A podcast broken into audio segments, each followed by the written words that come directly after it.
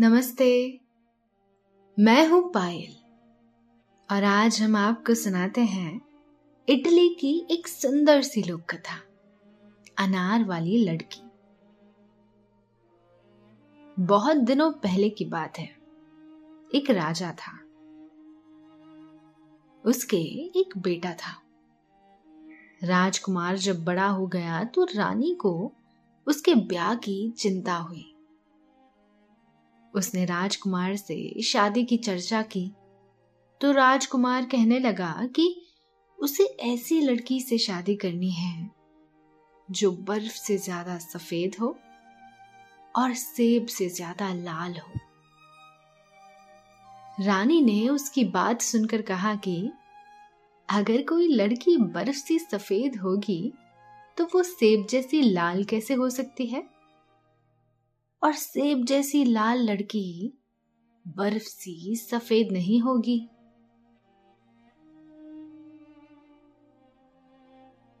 रानी की बात सुनकर राजकुमार ने कहा कि इस संसार में सब कुछ संभव है। वो ऐसी लड़की तलाश कर रहेगा।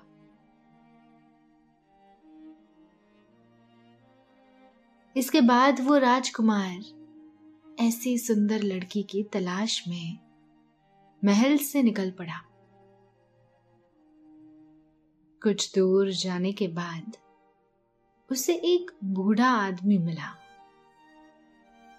उस बूढ़े आदमी ने उससे पूछा कि, वो इतनी जल्दी में कहा जा रहा है? राजकुमार ने उससे कहा कि वो ऐसी लड़की की तलाश में जा रहा है जो बर्फ़ से ज़्यादा सफ़ेद और सेब से ज़्यादा लाल हो। उस बूढ़े आदमी ने भी राजकुमार से कहा कि ऐसा कैसे हो सकता है? मगर कुछ सोच विचार करने के बाद बूढ़े आदमी ने राजकुमार को तीन अनार दिए और कहने लगा कि इन अनारों को ऐसी जगह तोड़ना जहाँ पानी हो। और वो बूढ़ा आदमी वहाँ से चला गया। उस बूढ़े आदमी के जाने के बाद राजकुमार ने पहला अनार तोड़ा। उस अनार से एक बहुत सुंदर सी लड़की निकली। उस लड़की की रंगत बर्फ़ से ज़्यादा सफ़ेद और सेब से ज़्यादा लाल थी। लड़की ने अनार से बाहर आते ही राजकुमार से पीने के लिए पानी मांगा।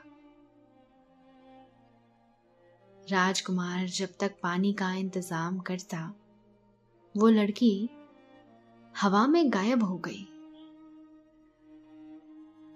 और फिर इसके बाद क्या होता है? जानेंगे। आज की कहानी में। लेकिन पहले, आप अपने आसपास की सारी लाइट्स ऑफ़ करके आराम से लेट जाएँ।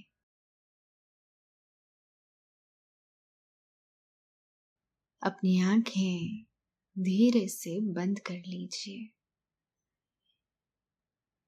थोड़ा सा अपने शरीर को आराम दीजिए।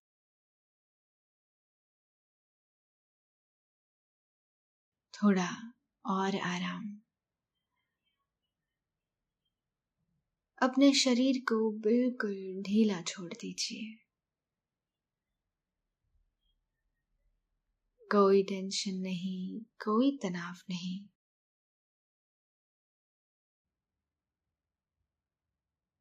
अपने दिमाग में चल रहे सभी विचारों को, चिंताओं को त्याग दें।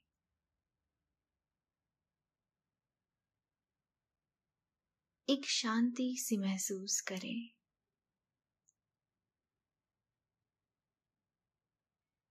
सभी नेगेटिव पॉजिटिव विचारों को धीरे धीरे निकाल दें।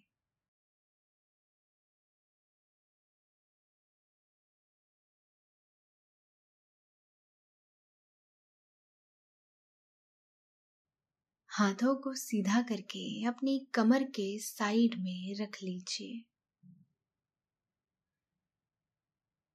अब अपनी सांसों पर ध्यान लगाएँ।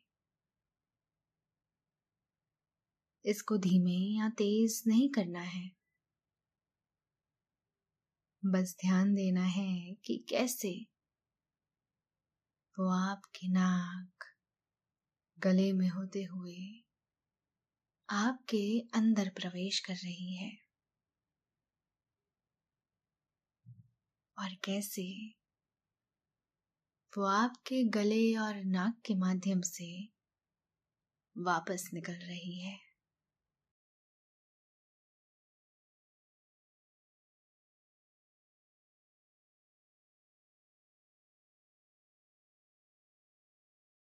आपका मन शांत, एकदम शांत होता जा रहा है। आप बहुत अच्छा महसूस कर रहे हैं। खुद को काफ़ी हल्का फील कर रहे हैं। सब तरफ़ शांति ही शांति है। सुकून है। खामोशी है।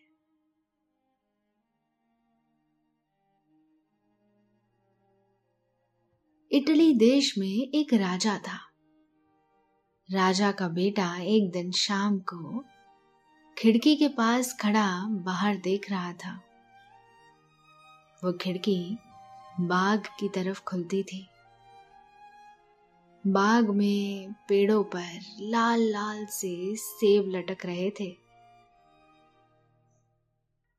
बर्फ़ उन सेबों पर जमी हुई थी। बर्फ़ के बीच से लाल सेबों की रंगत बहुत भली लग रही थी। तभी रानी भी राजकुमार के पास आकर खड़ी हो गई और बाहर की तरफ़ देखने लगी। रानी ने राजकुमार से कहा, मेरे प्यारे राजकुमार, अब तेरी उम्र हरियाली निहारने की नहीं रही। मैं जल्द ही तेरी एक सुंदर सी राजकुमारी से शादी करवा दूँगी। माँ की बात सुनकर राजकुमार ने कहा, माँ, मुझे बर्फ़ सी सफ़ेद और सेब सी लाल लड़की चाहिए। मैं उसी से शादी करूँगा। रानी ने हँसते हुए कहा, मेरे प्यारे राजकुमार, ऐसी लड़की कहाँ मिलेगी? जो बर्फ़ सी सफ़ेद भी हो और सेब जैसी लाल भी हो। अगर वो खूब गोरी होगी तो वो लाल नहीं होगी। और अगर वो लाल होगी तो वो इस तरह से गोरी नहीं होगी। राजकुमार ने रानी से कहा, माँ, इस दुनिया में तो कुछ भी मुमकिन है। राजकुमार की बात के जवाब में रानी ने कहा, ठीक है राजकुमार, तुम दुनिया भर में घूमो। हो सकता है कि तुम्हें ऐसी सुंदर लड़की मिल जाए राजकुमार ने रानी से कहा ठीक है माँ। मैं ऐसी सुंदर लड़की तलाश कर ही रहूँगा। इरादों का पक्का राजकुमार, अगले दिन बर्फ़ सी सफ़ेद और सेब सी लाल लड़की की तलाश में घर से निकल पड़ा। वो घोड़े पर सवार होकर चला जा रहा था। रास्ते में उसे एक महिला मिली। उसने राजकुमार से पूछा, राजकुमार, आप अकेले कहा जा रहे हो? राजकुमार ने उस महिला से कहा, मैं एक ऐसी लड़की की तलाश में जा रहा हूँ, जो बर्फ़ सी सफ़ेद हो और सेब जैसी लाल हो। राजकुमार की बात सुनकर वो महिला हंसने लगी। उसने कहा, राजकुमार, ऐसी लड़की भी होती है क्या? अगर तुम्हें ऐसी लड़की मिल जाए तो मुझसे भी मिलवा देना। और वो महिला हँसते हुए चली गई। राजकुमार फिर से अपने सफ़र पर चल दिया। कुछ दूर जाने के बाद उसे खरगोश मिला। खरगोश ने राजकुमार से पूछा, तुम कहा जा रहे हो राजकुमार? राजकुमार ने खरगोश से कहा, मैं एक ऐसी लड़की की तलाश में जा रहा हूँ जो बर्फ़ सी सफ़ेद हो और सेब जैसी लाल हो। उसकी बात सुनकर खरगोश ने कहा, राजकुमार, बर्फ़ जैसा सफ़ेद तो मैं हूँ, लेकिन ऐसी लड़की होती है क्या? इसके बाद खरगोश भी कुलांचे मारते हुए वहाँ से चला गया। राजकुमार फिर से आगे बढ़ गया। कुछ दूर जाने के बाद राजकुमार को एक रंगरेज मिला। वो कपड़ों को सिर्ख रंग में रंग रहा था। उसने भी राजकुमार को रोकते हुए पूछा, तुम इतनी जल्दी में कहा जा रहे हो राजकुमार? राजकुमार ने रंगरेज से कहा, मैं ऐसी लड़की की तलाश में जा रहा हूँ जो बर्फ़ सी सफ़ेद हो और सेब जैसी लाल हो।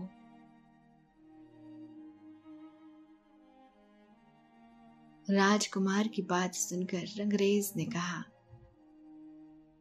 ऐसी लड़की होती है क्या राजकुमार? अगर तुम्हें ऐसी लड़की मिली तो मैं उसे लाल रंग के ये सुंदर कपड़े तोहफे में दूँगा। रंगरेज की बात पूरी होते ही राजकुमार फिर से आगे बढ़ गया। उसका घोड़ा तेज़ी से भागा चला जा रहा था। वो शहर से काफ़ी दूर निकल आया था। उसे जंगल के किनारे एक बूढ़ा आदमी मिला। बूढ़े आदमी ने राजकुमार से पूछा, इतनी जल्दी में कहा जा रहे हो राजकुमार? राजकुमार ने बूढ़े आदमी से कहा मैं एक ऐसी लड़की को तलाश रहा हूँ, जो बर्फ़ जैसी सफ़ेद हो और सेब जैसी लाल हो। बूढ़े आदमी ने राजकुमार से कहा, राजकुमार, कोई लड़की अगर दूध सी सफ़ेद होगी तो वो सेब जैसी लाल कैसे हो सकती है? और अगर वो सेब जैसी लाल हुई तो वो सफ़ेद नहीं होगी। राजकुमार बूढ़े की बात सुनकर जाने लगा। तो उसी वक्त उस बूढ़े आदमी ने उसे आवाज़ देकर रोक लिया।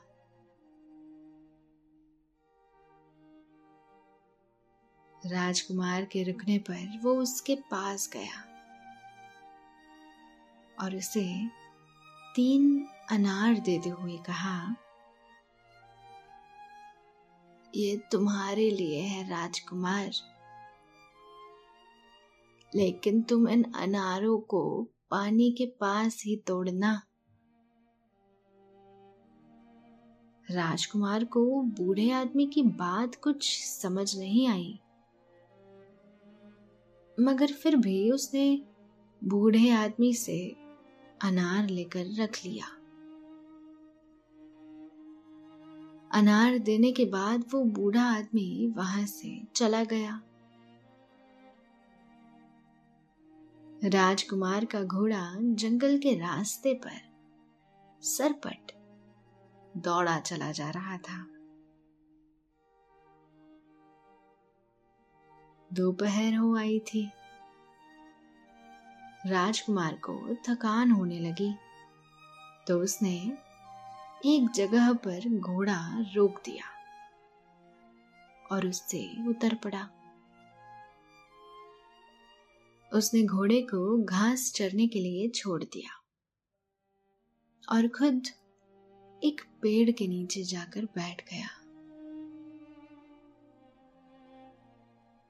उसे भूख लग रही थी। तभी उसे अनार का ख्याल आया।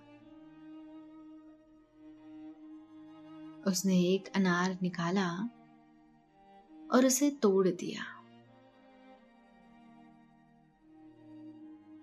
अनार तोड़ते ही उसमें से एक बहुत ही खूबसूरत लड़की निकली।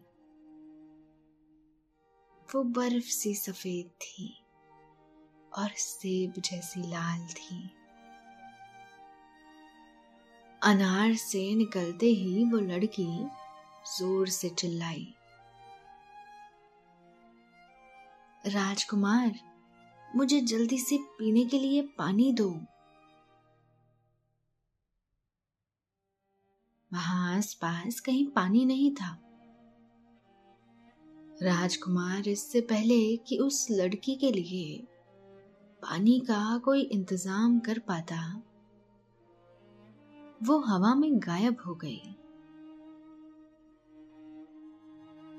लड़की के इस तरह से गायब होने के बाद राजकुमार को उस बूढ़े आदमी की बात याद हो आई।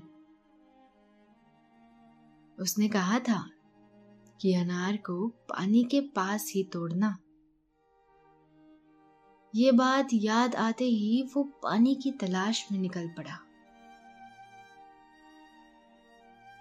कुछ दूर जाने के बाद राजकुमार को एक बहुत सुंदर सी झील मिली।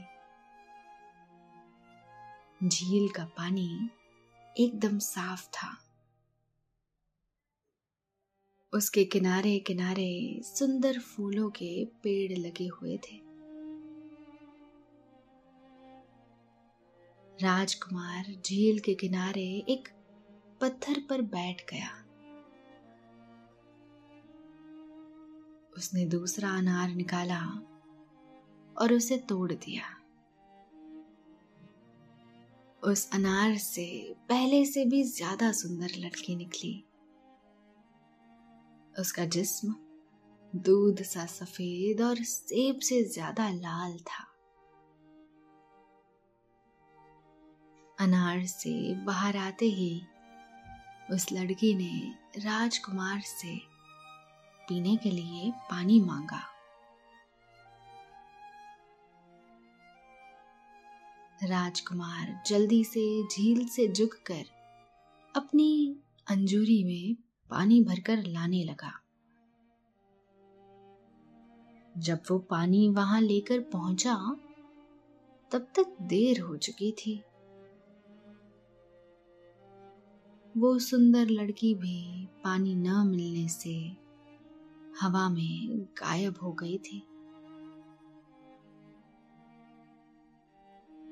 अब राजकुमार के पास सिर्फ़ एक अनार बचा था। इस बार राजकुमार ने अनार को नहीं तोड़ा। उसने सोचा कि पहले पानी का इंतज़ाम कर लेगा, फिर ही अनार तोड़ेगा। वो पानी भरने के लिए किसी चीज़ की तलाश में लग गया। उसे पास ही नारियल का एक खोल मिल गया। उसने उसे झील के पानी में साफ़ किया। और उसमें पानी भर लाया। पास में ही पानी रखने के बाद राजकुमार ने आखिरी अनार को तोड़ दिया।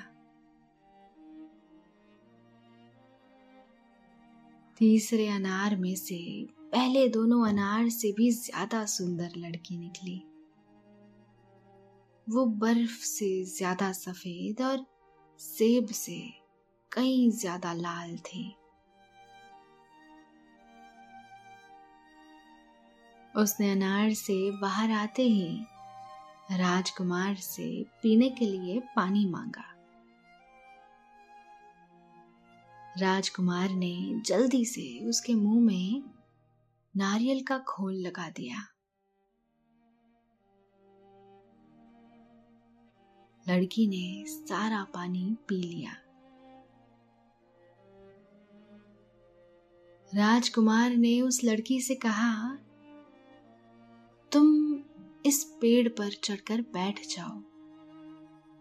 मैं जल्दी से जाता हूँ और तुम्हारे लिए सुंदर कपड़े लेकर आता हूँ।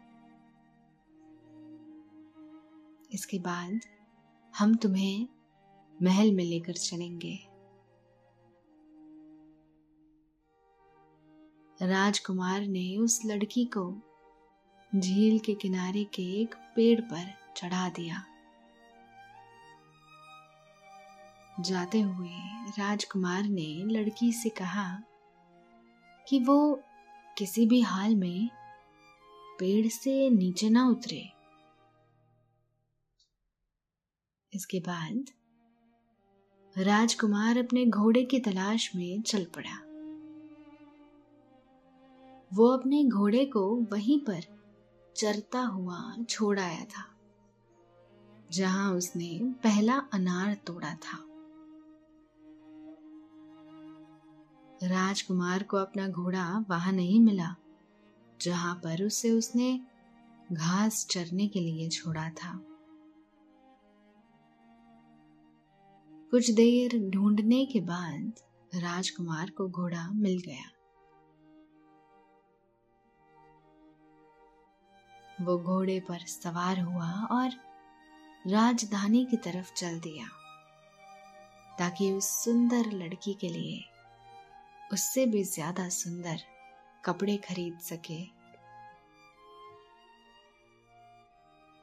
अब जिस पेड़ पर वो सुंदर लड़की चढ़कर बैठी थी, वहाँ पर रोज एक लड़की मटके में पानी भरने के लिए आती थी।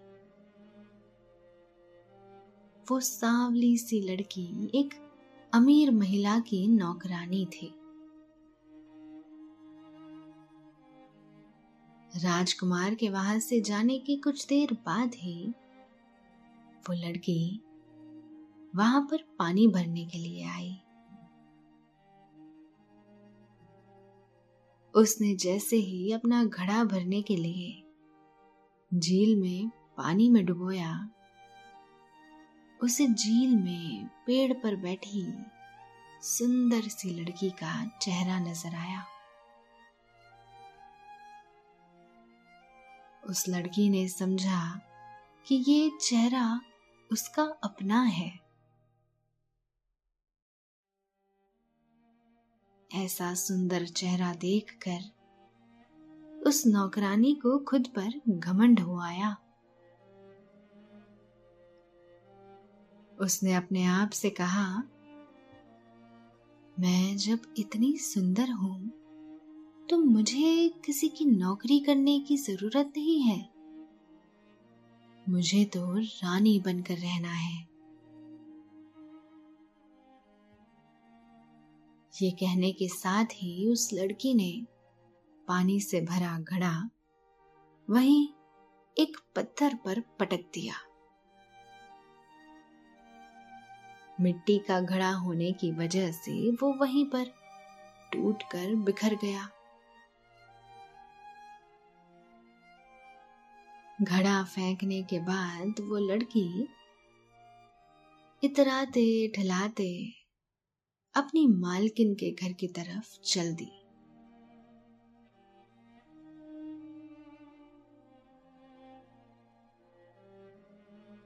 आगे क्या होता है इस कहानी में?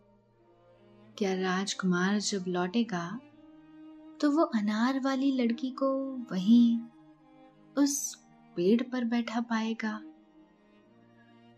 और क्या इस नौकरानी का सुंदर होने का भ्रम टूटेगा? जानेंगे कहानी के अगले भाग में। लेकिन फ़िलहाल आपके सोने का वक्त हो गया है।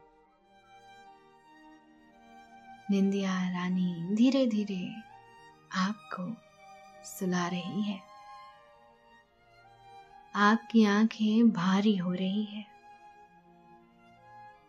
और आप नींद की आगोश में समाते चले जा रहे हैं। समाते चले जा रहे हैं। शुभ रात्रि। दोस्तों इस कहानी के अगले भाग को सुनने के लिए आपके अपने प्यारे से ऐप नींद को इंस्टॉल करें।